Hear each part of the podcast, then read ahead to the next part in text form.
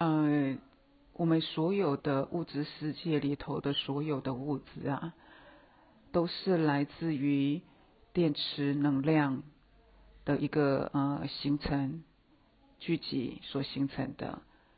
也就是说呢，所有的物质其实都来自于能量的一个呃创造结构的一个呃聚集形成。那这些的最基本单位是来自于电磁单位。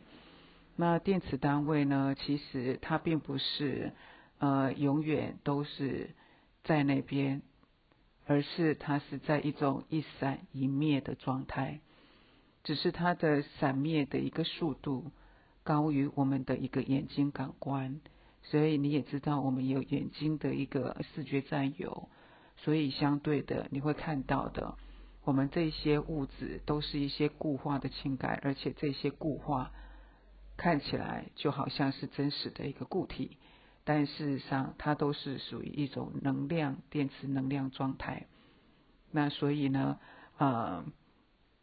事实上，真实的物质状态其实都是一闪一灭的，包括我们的身体都是一样，原子分子都是一样。那所以呢，也就是因为有这种这种现象，才会有所谓的啊，我们的能量其实是具有物质，你也可以说是物质，是具有所谓的波粒二重性，只是从物科学角度来说。那呃。赛斯在讨论微粒点的时候呢，其实我们的呃在三次元的物质实相所看到的，就是都是在它所谓的一个呃闪现的一个状态。那它灭掉的时候呢，就是它其实是在另外一个次元里头。那所以呢，呃，我们才会利用所谓的微粒点的时候呢，其实就是利用。我们的这次电磁能量是在闪现的一个状态的时候，来进行所谓的微粒点的练习。那呃，当然你在做呃微粒点练习的时候呢，你眼神的专注去看细节，你一样看不到它的闪灭状态，因为我们的视觉感觉、视觉感官、我们的神经系统所感感受到的这个频率，跟物质它的电子。电池状态闪灭的频率是呃无法被我们的感知的，但是我们为什么要去看细节？